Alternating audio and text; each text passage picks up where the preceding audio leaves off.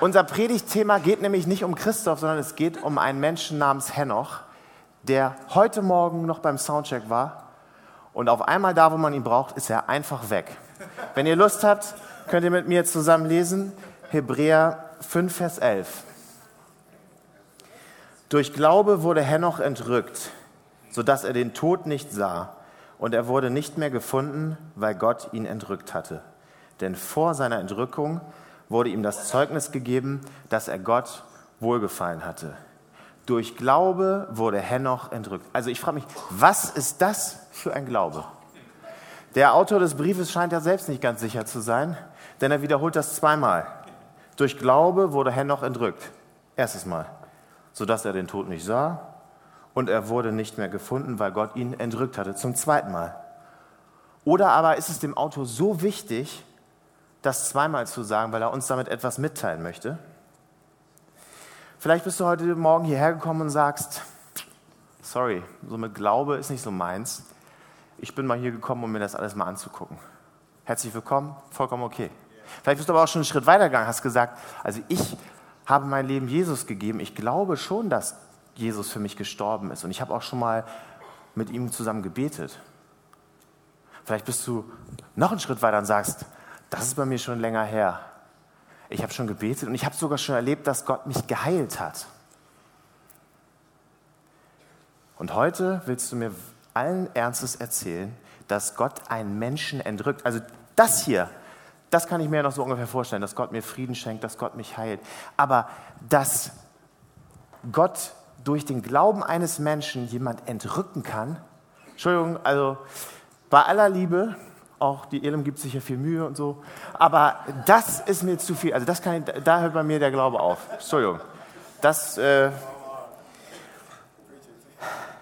und genau, wir sind heute genau an diesem Thema angekommen, worum es in dieser ganzen Predigtserie geht, nämlich um Glauben.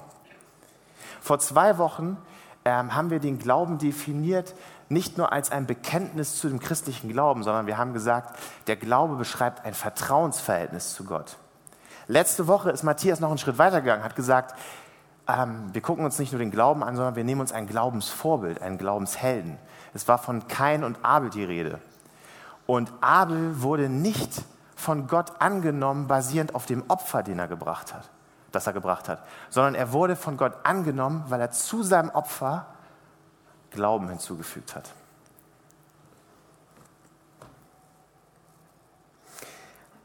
Matthias hat das letzte Woche, finde ich, so lustig dargestellt. Er hat das, die Bedeutung von dem Wort Abel erklärt. Also Abel von der vom Wortbedeutung her ein Nichts. Also was ist das für eine coole Story? Ein Nichts wird von Gott angenommen, basierend auf Glauben. Finde ich eine total coole Story, kann man gut verkaufen. Aber was ist mit Henoch? Wenn wir uns mal Henochs Wortbedeutung angucken, Henoch ist, Henoch ist total unspektakulär. Seine Wortbedeutung ist einfach nur der Eingeweihte, der Eingewiesene, kann man vielleicht auch sagen. Sind das nicht solche Leute, die immer zehn Minuten vor Schulbeginn da sind? Sind das nicht solche Leute, die man eigentlich als Streber bezeichnen würde? Die Leute, die immer alles richtig machen, die immer alles geradlinig machen, die immer, die immer da sind? Obwohl dieser Normalo Henoch ein geradliniges Leben, vielleicht sogar ein unauffälliges Leben geführt, das wissen wir nicht, hat er am Ende seines Lebens, ich hoffe, die Kamera kommt mit, trotzdem wurde er durch Glauben entrückt. Also was ist das für ein Glaube, den Henoch hatte? Wenn du Lust hast, würde ich dich gerne einfach mitnehmen, dass wir uns den Text angucken und vielleicht zwei Fragen gemeinsam heute beantworten können. Zum einen, was ist das für ein Glaube, den Henoch hatte? Und zum zweiten, warum wurde dieser Henoch entrückt?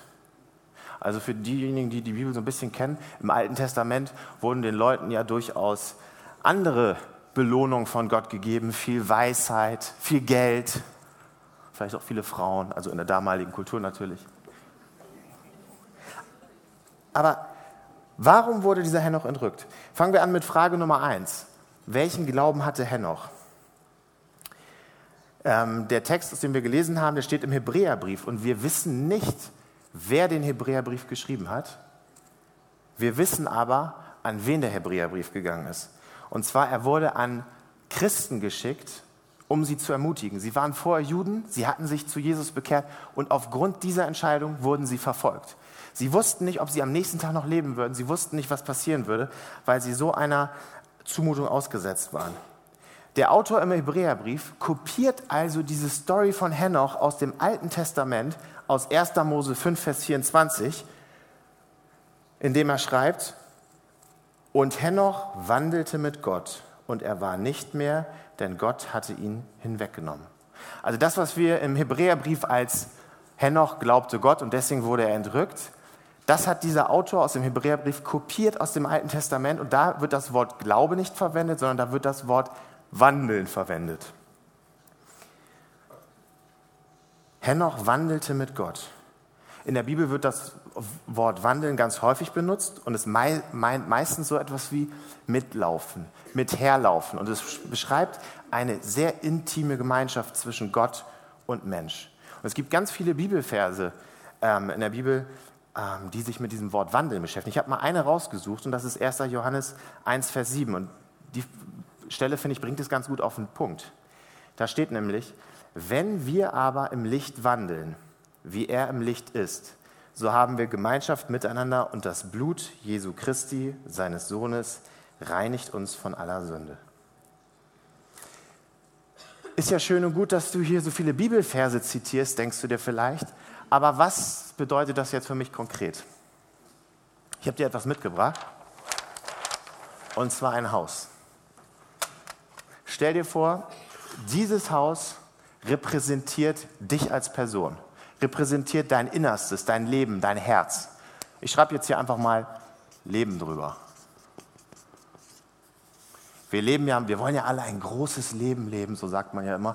Und in unserem Leben gibt es natürlich auch einzelne Bereiche. Das könnte zum Beispiel sein deine Arbeit. Vielleicht auch deine Beziehung oder deine Ehe. Und vielleicht hast du auch noch ganz andere Lebensräume, die du für dich selbst definierst. Das kann für den einen sein, oh, ich bin so ein perfekter Mensch, ich kämpfe mit Perfektionismus. Das können auch andere Sachen sein. Die kannst du dir selbst hier überlegen. Vielleicht hast du vor einigen Jahren, schon länger her, aber auch vielleicht erst vor kurzem entschieden, ich möchte, dass mein Innerstes, dass mein Leben nicht mehr mir selbst gehört, sondern ich möchte, dass Jesus Chef von meinem Leben wird. Ich möchte Jesus in mein Leben aufnehmen. Was hast du gemacht? Du hast Jesus reingelassen. Ich mal das jetzt hier mal mit so einem Kreuz. Und Jesus ist hier präsent. Vielleicht kann man sich das vorstellen, so wie als wenn Jesus in der Eingangstür deines Hauses sitzt.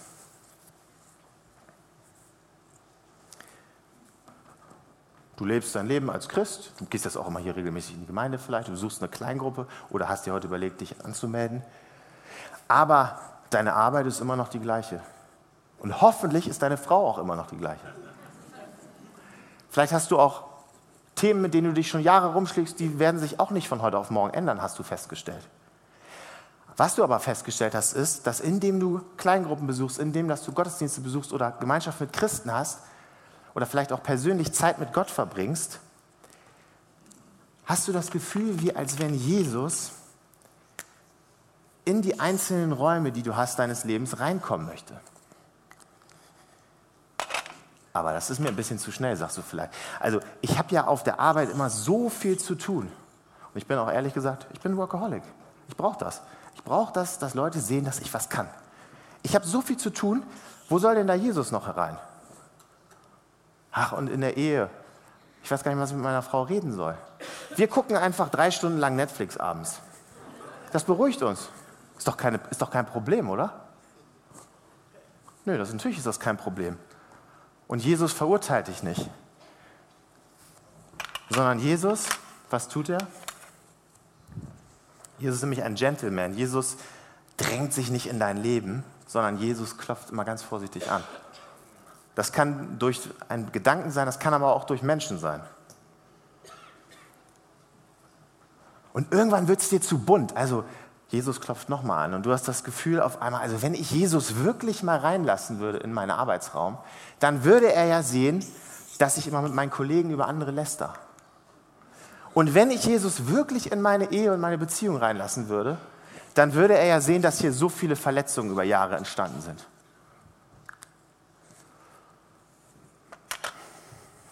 Und was machst du?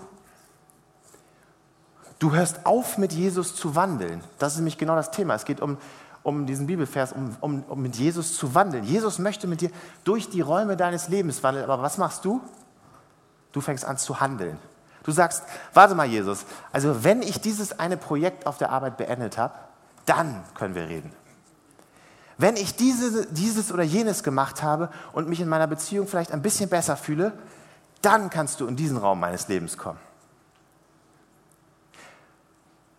Eines Sonntagmorgens klingelt meine, klingelt es an meiner Tür und ich habe mit keinem gerechnet. Ich wollte eigentlich zum Abendgottesdienst gehen, dachte, ach, wer ist das wohl?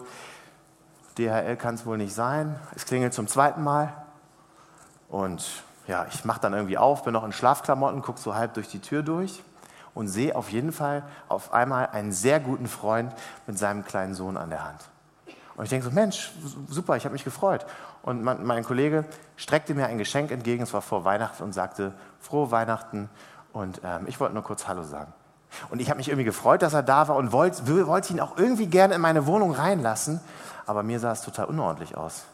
Und er hatte doch so einen kleinen Sohn an der Hand, da muss man doch ein bisschen ordentlich sein. Da kann man doch nicht einfach so ein Kind mit reinnehmen. Er ist wieder weggegangen. Komische Situation. Vielleicht ist das mit Jesus auch manchmal so.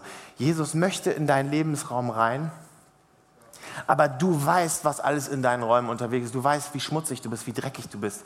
Vielleicht bist du noch nicht mal dreckig, sondern du hast einfach nur viel Kram in deinen Räumen. Es muss ja noch nichts Schlimmes sein.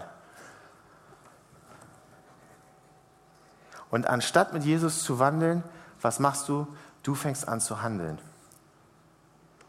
Und ich habe mich bei diesem Punkt gefragt, was ist eigentlich die Motivation von Jesus, dass er in deine einzelnen Räume möchte? Warum kann er nicht einfach hier im Eingangsbereich bleiben? Ich bin doch schon Christ geworden. Ich habe mich doch für Jesus entschieden. Was willst du denn noch von mir? Ich habe mal zwei, Christ, zwei Nicht-Christen, die hatten sich so ein bisschen mit dem Glauben beschäftigt, waren auch hier in unserem Glaubenskurs, kann man hier auch besuchen in diesen Aktionsgruppen. Die hatten sich unterhalten und hatten beide, sagte der eine so zum anderen, unter vorgehaltener Hand, also ich würde mir nochmal genau überlegen, ob du, wenn du Christ bist, hier in die Elim gehst. Weil, also, solange du kein Christ bist, dann sind die ganz nett zu dir. Da heißen sie dich willkommen, da bist du der Ehrengast, da kriegst du hier so ein Welcome-Package. Aber wenn du erstmal Christ bist, pass auf, dann darfst du das nicht mehr machen, dann darfst du jenes nicht mehr machen und dann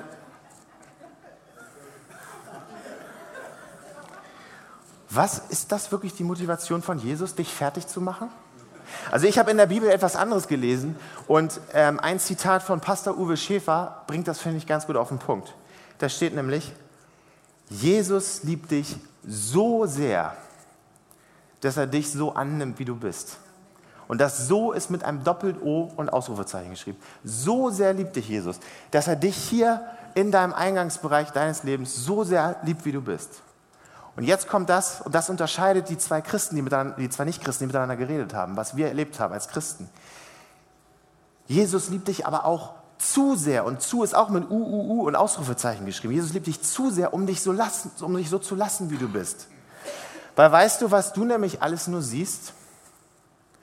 Jesus sieht nämlich in deinen Räumen nicht deine Fehler, die du immer siehst, sondern Jesus sieht, deswegen nehme ich den grünen Stift und bemale mich hoffentlich nicht wie in der ersten Predigt. Jesus Jesus sieht deine Talente. Jesus sieht deine Sachen, die versteckt sind, die verdeckt sind. Und die möchte er gerne nach vorne bringen. Die möchte er gerne ähm, ans Licht bringen. Während du dein Haus, dein Lebenshaus häufig als Baustelle siehst, ja, ich muss das noch verbessern und das und das, sieht Gott das nicht als Baustelle, sondern er sieht es als fertiges Haus. Du siehst eine Baustelle, aber Jesus sieht das fertige Haus. Er sieht das, was alles werden könnte, wenn du ihn endlich mal reinlassen würdest. Ja, und um die Geschichte vielleicht noch kurz zu Ende zu erzählen. Mein Freund ist dann ja weggefahren, war irgendwie ein bisschen eine komische Situation. Und ich fragte ihn anschließend, als wir im Fitnessstudio wieder gemeinsam waren, fragte ich, Mensch, äh, sorry, irgendwie war die Situation ein bisschen komisch. Und er sagte zu mir wortwörtlich, Mensch, du kennst, wir kennen uns doch. Du musst mir doch nichts vormachen, selbst wenn deine Wohnung unordentlich ist. Habe ich jetzt so gesagt, ja, aber ich wusste irgendwie nicht mit deinem Kind und so. Und sind wir doch mal ganz ehrlich, wir laden nach auch keine Gäste ein, wenn unsere Wohnung nicht aufgeräumt ist, sondern wir wollen doch immer alles ordentlich haben. Ja? Aber weißt du was, Jesus möchte nicht, dass du erst alles ordentlich hast. Jesus liebt es, und das meine ich so, wie ich sage, in deinen Dreck zu kommen, in die Sachen, die du als Dreck empfindest. Jesus möchte nämlich mit dir Gemeinschaft haben und da nimmt er in Kauf, dass es bei dir unordentlich ist. Und weißt du, was nämlich der Nebeneffekt ist, wenn Gott hier Einfluss hat in deinen Räumen? In dem, unserem Bibelvers wird ja gesagt, Jesus ist Licht und Licht verdrängt automatisch die Finsternis. Wenn du Jesus in deinen Dreck lässt, dann breitet er sich aus, da wird er größer. Und du musst nicht erst anfangen, dir auf der Arbeit Gedanken zu machen, oh, ich sollte weniger arbeiten. Dann kann ich in die Kleingruppe gehen. Sondern was ist, wenn du anfängst und sagst, ich arbeite eh schon so viel. Ich nehme mir mal zehn Minuten Zeit und denk mal einfach an Jesus. Und über Wochen werden die zehn Minuten auf einmal 15 Minuten und so weiter. Was wäre, wenn du nicht, dir nicht verbietest, Filme zu gucken mit deiner Frau, sondern du sagst, wir machen mal eine kurze Filmpause und reden mal kurz wieder. Glaubst du nicht, dass Gott das nutzen kann, um sein Licht in deinen Lebensräumen auszubreiten?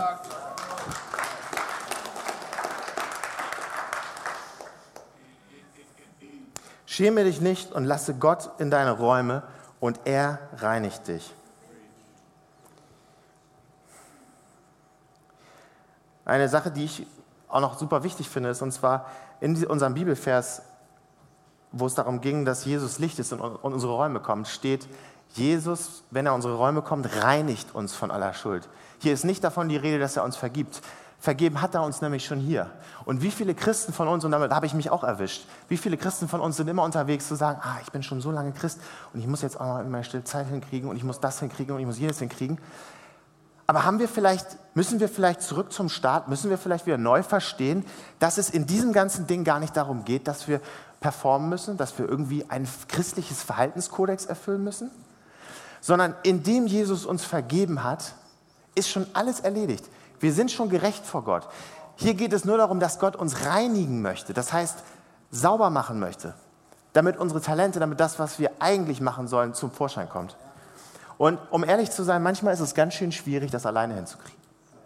Ich bin manchmal so froh, dass ich in meinen Lebensräumen Freunde habe, die, auch wenn es Not tut, mit Gewalt meine Türen auftreten und sagen, und wie sieht es jetzt in diesem Lebensbereich aus? Das heißt, wir brauchen einander. Und das ist auch das, was der Bibelvers sagt. Wenn du Jesus in deine Räume lässt, wenn wir aber im Licht wandeln, wie er im Licht ist, so haben wir Gemeinschaft miteinander. Wenn du Jesus reinlässt, dann isoliert dich das nicht mehr von anderen Leuten. Sünde und alles, was schlecht ist, isoliert dich. Du machst nämlich deine Gardinen zu. Du sagst nämlich, ah, hier soll am besten keiner reingucken. Und immer mehr entfernst du dich von Menschen aber Jesus möchte dich eigentlich frei machen und möchte deine Talente fördern.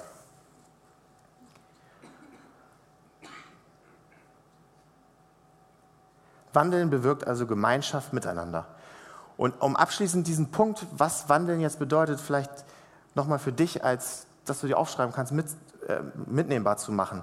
Dein To-Do ist also nicht, dich zu verbessern. Dein To-Do ist nicht, ein besserer Mensch zu werden. Dafür musst du ehrlich gesagt, um, um es mal so zu sagen, kein Christ sein. Es gibt viele andere Nichtchristen, die sind viel besser in manchen Sachen als ich. Sondern dein To-Do ist, Gott Zugang zu geben zu deinen Räumen, Zugang geben zu deinem Leben, zu deinem Herzen. Und sein To-Do, das, was er dann macht, ist das, was er am besten kann. Aufräumen, reinigen, sauber machen, Talente freisetzen. Und was ist die Auswirkung? Henoch ist also in diesem Glauben gewandelt, so wie das steht. Und wenn wir den, den Ausgangsbibelvers weiterlesen, dann steht da, Gott hat ihm das Zeugnis ausgestellt, dass er ihm wohlgefällig ist. Wenn man äh, als Zeuge vor Gericht geladen ist, muss man vor vielen Menschen bezeugen, dass eine bestimmte Tat so oder so vollzogen wurde. Und man ist wichtig als Zeuge. Und Gott hat Zeugnis abgelegt vor den Menschen, dass Henoch ihm wohlgefallen hat. Und das sehen andere. Das heißt, um das mal zu Ende zu malen, wenn du hier deine Hausaufgaben machst, wenn du im Kleinen, da wo dich keiner sieht, wenn du sagst, Gott, komm in meinen Raum. Vielleicht sitzt du hier, wie Petra vorhin auch im Zeugnis gesagt hat, vielleicht sitzt du hier ganz alleine in deinem Raum und bist total einsam und verzweifelt. Und weißt du was? Diese Verzweiflung sieht Gott und Gott kommt in deinen Raum. Und weißt du was, wenn du deine Hausaufgaben machst, wenn du zu Hause im Kleinen bist und sagst, Gott, ich möchte da weiterkommen, weißt du, was passiert? Vielleicht brauchst du eine Seelsorge dafür, die dir dabei hilft. Vielleicht brauchst du eine Kleingruppe, die dich unterstützt. Vielleicht brauchst du Freunde. Aber weißt du, was passiert? Über die Zeit, das hat eine Strahlkraft nach außen. Auf einmal fängst du an, wieder zu lachen. Auf einmal sagen deine Kollegen, was ist denn mit dir passiert? Du lässt das ja gar nicht mehr über andere. Das heißt, wenn du mit Gott wandelst, wenn du im Glauben mit ihm unterwegs bist und ihn in deine Räume lässt, dann bestätigt Gott von sich aus, dass du ihm wohlgefällig bist. Das heißt, du musst nicht erst das Wohlgefallen erzwingen. Du musst nicht sagen, oh, ich muss jetzt erstmal das machen, sondern ganz anders. Du lässt einfach nur Gott in deinen Raum. Jetzt haben wir die erste Frage geklärt. Was ist das für ein Glaube, den Henoch hatte? Jetzt kommen wir zur zweiten Frage. Warum wurde Henoch entrückt? Ja, das Wort Entrückung hat bei mir auch einige Fragezeichen ausgelöst und ich habe mich auch ein bisschen schlau gemacht. Ähm, und theologisch gibt es jetzt viele Möglichkeiten, warum Henoch entrückt wurde, was das auch für uns zukünftig bedeuten kann, was es mit unserer Gemeinde bedeutet, wie sieht es aus, wenn Jesus wiederkommt. Das wäre ein eigenes Thema für sich. Und ehrlich gesagt würde ich da auch lieber Pastor Matthias als Referenten einladen. Aber wir wollen heute aus Glaubenssicht gucken, was Entrückung bedeutet.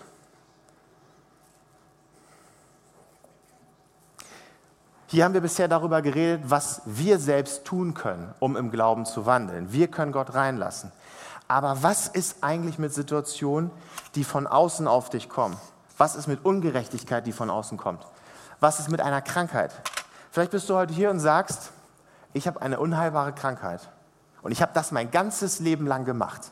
Und du willst mir heute erzählen, dass Gott mich trotzdem benutzen kann, dass Gott trotzdem meinen Glauben benutzen kann? Vielleicht sagst du auch, sorry. Und Olli, dabei können wir ein Lied drüber singen. Ja?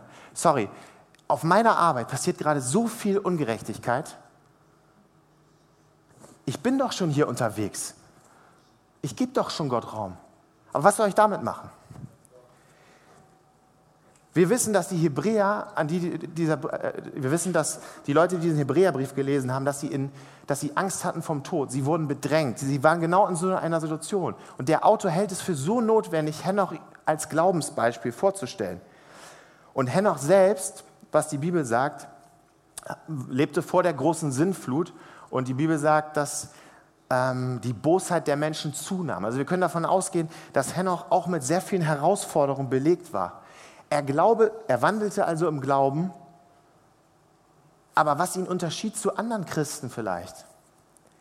Er lebte nicht nur im Hier und Jetzt, sondern er holte sich die, Pers die Ewigkeitsperspektive. Ja? Er malte sich vor Augen, was sind eigentlich die Werte, die eigentlich im Himmel zählen. Was ist das, was im Himmel zählt? Hier in Hamburg gibt es eine amerikanische Botschaft und jeder Amerikaner, der hier in Hamburg lebt und zur amerikanischen Botschaft geht, wird nach amerikanischem Recht behandelt.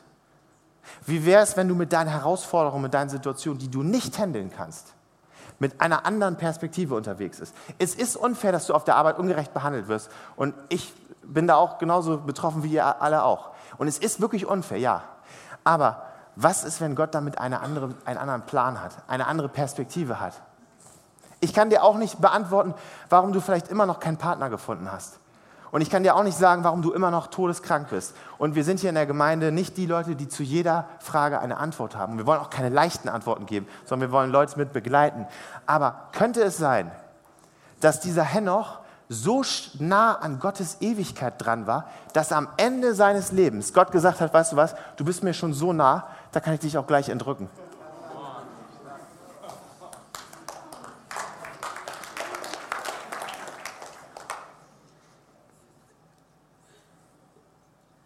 Du lebst in dieser Welt, aber du darfst wissen, dein Zuhause ist nicht in dieser Welt. Und das macht einen großen Unterschied. Wenn du dein ganz normales Glaubensleben so lebst und du dich nach, nur nach den Sachen, die auf dieser Welt sind, richtest, wirst du wahrscheinlich irgendwann depressiv werden. Weil du sagst, ich glaube doch immer. Aber wenn du dir mal anguckst, was Gott eigentlich über viele Sachen denkt, was eigentlich in der Ewigkeit zählt, dann werden so viele Sachen unwichtig. Und die Sachen, die du trotzdem nicht klären kannst, da kannst du eine Ruhe bekommen, weil du weißt, dieses Leben ist im Verhältnis kurz. Henochs Glauben und Vertrauen wird am Schluss damit belohnt, dass das Unmögliche möglich wird. Diese Entrückung von Henoch, die wir theologisch vielleicht in einem anderen Referat und einem anderen Seminar erörtern müssten, macht aber trotzdem eins deutlich. Das Unmögliche wird möglich. Dass auf einmal jemand nicht da ist, was wir uns menschlich überhaupt, also ich mir zumindest gar nicht vorstellen kann, das wird auf einmal möglich. Und deswegen ist mein Appell an dich heute, hör auf mit Jesus zu handeln.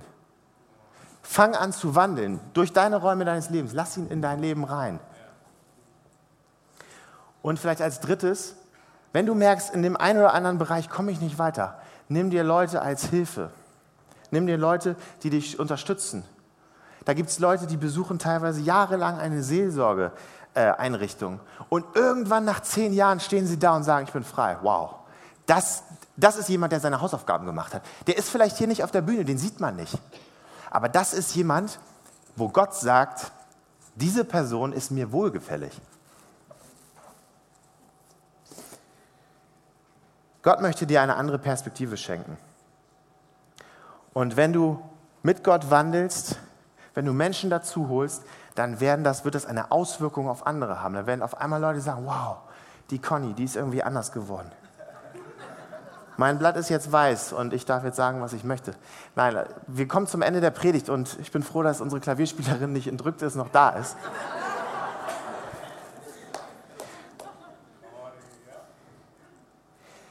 Ja, ich möchte dich einladen. Vielleicht hast du dich heute angesprochen gefühlt, weil du dir eigentlich noch gar nicht sicher bist, ob Jesus der Herr deines Lebens ist. Vielleicht sitzt Jesus noch gar nicht in, deinem, in dem Eingangsbereich deines Lebens. Du kannst von dir noch nicht sagen, dass du sicher bist, dass Jesus da ist. Dann ist das heute dein Morgen. Und für uns alle anderen, wir, sind, wir wissen alle, dass wir Räume in unserem Leben haben, wo wir vielleicht noch nicht mal Sünde haben, sondern wo wir einfach viel Kram haben, was wir sonst alles so machen. Mein Vater, der hier auch heute da ist, sagt immer, die Zeit ist kostbar. Kaufe sie aus. So viel Müll in unserem Leben mit Filmen, das vielleicht gar nicht schlecht ist, können uns davon ablenken, das eigentlich Wichtige, das eigentlich wichtig zu erkennen, dass Gott nämlich an unsere Talente möchte, an das, was, was er mit uns vorhat. Und vielleicht ist es für dich heute die Zeit, dass du sagst, ich kämpfe schon so lange mit dem einen oder anderen Punkt, ich komme heute mal nach vorne und lass für mich beten. Ich möchte das heute endlich mal in Beziehung bringen mit jemandem. Und ich darf euch alle einladen, ähm, die einmal kurz die Augen zu schließen. Vielleicht nutzt du kurz eine Minute, um, wenn du, wenn du kannst, mit Gott persönlich zu reden.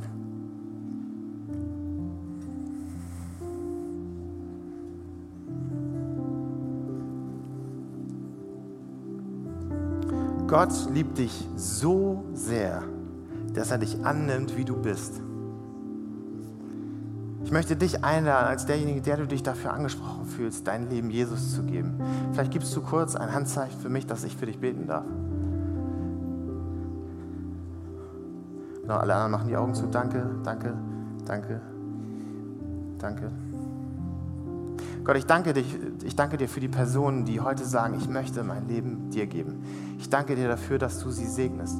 Ich bitte dich, dass du ihre Sünden vergibst, dass sie vor dir gerecht sind. Sie müssen nicht erst zeigen, dass sie irgendjemand sind, dass sie irgendwelche Sachen vollbringen, sondern du nimmst sie an, basierend auf ihrem Glauben, basierend darauf, dass sie sagen, ich möchte, dass Jesus Christus Chef meines Lebens wird.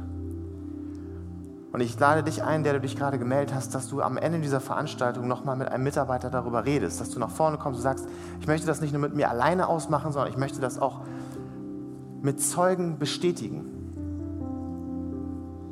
Jesus liebt dich so sehr, dass er dich annimmt, wie du bist. Aber Jesus liebt dich zu sehr, dass er dich so lassen kann, wie du bist. Und für uns alle anderen, wenn du heute angesprochen wurdest und sagst, ich habe da was, einen Raum, wo ich nicht weiterkomme, dann nutz heute diesen Sonntag und lass für dich beten. Ich weiß, hier sind kompetente Leute, die gerne mit dir beten und die das, was du mit dir so alleine ausmachst, wo du so einsam bist, dass sie das mit dir gemeinsam besprechen. Ich danke dir, Gott, dafür, dass du mit uns auf dem Weg bist. Ich danke dir, dass Menschen da sind, die uns immer wieder ermahnen, die uns hinweisen, dass wir dich in unser Leben lassen sollen. Und ich bete für diesen Sonntag, dass Verletzungen aufgedeckt werden. Vielleicht bist du auch hier und sagst, ich habe mit dieser Gemeinde so schlechte Erfahrungen gemacht. Ich bin Leiter oder ich bin sogar vielleicht Pastor. Und wenn ich ganz ehrlich bin, hier habe ich richtig große Steine drin. Und ich weiß gar nicht, ich habe schon so lange nicht mehr Jesus in diesen Bereich reingelassen. Bring das in Beziehung. Vielleicht suchst du dir auch eine andere Form äh, der Beratung, die das heute hier nicht ableisten kann. Aber bring das in Beziehung. Lass das nicht vorübergehen. Nutze diesen Moment.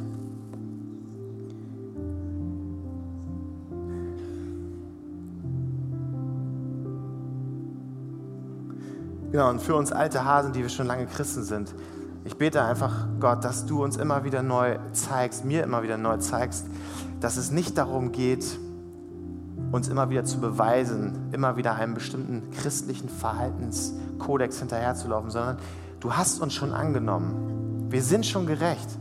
Und hilf uns zu verstehen, dass wenn wieder schlechte Sachen passieren und wir uns schlecht fühlen, dass wir sagen, wow, danke, ich bin dankbar, dass mir das Schlechte auf einmal auffällt, weil jetzt habe ich die Möglichkeit, es Gott zu zeigen. Jetzt habe ich die Möglichkeit, Jesus daran zu lassen.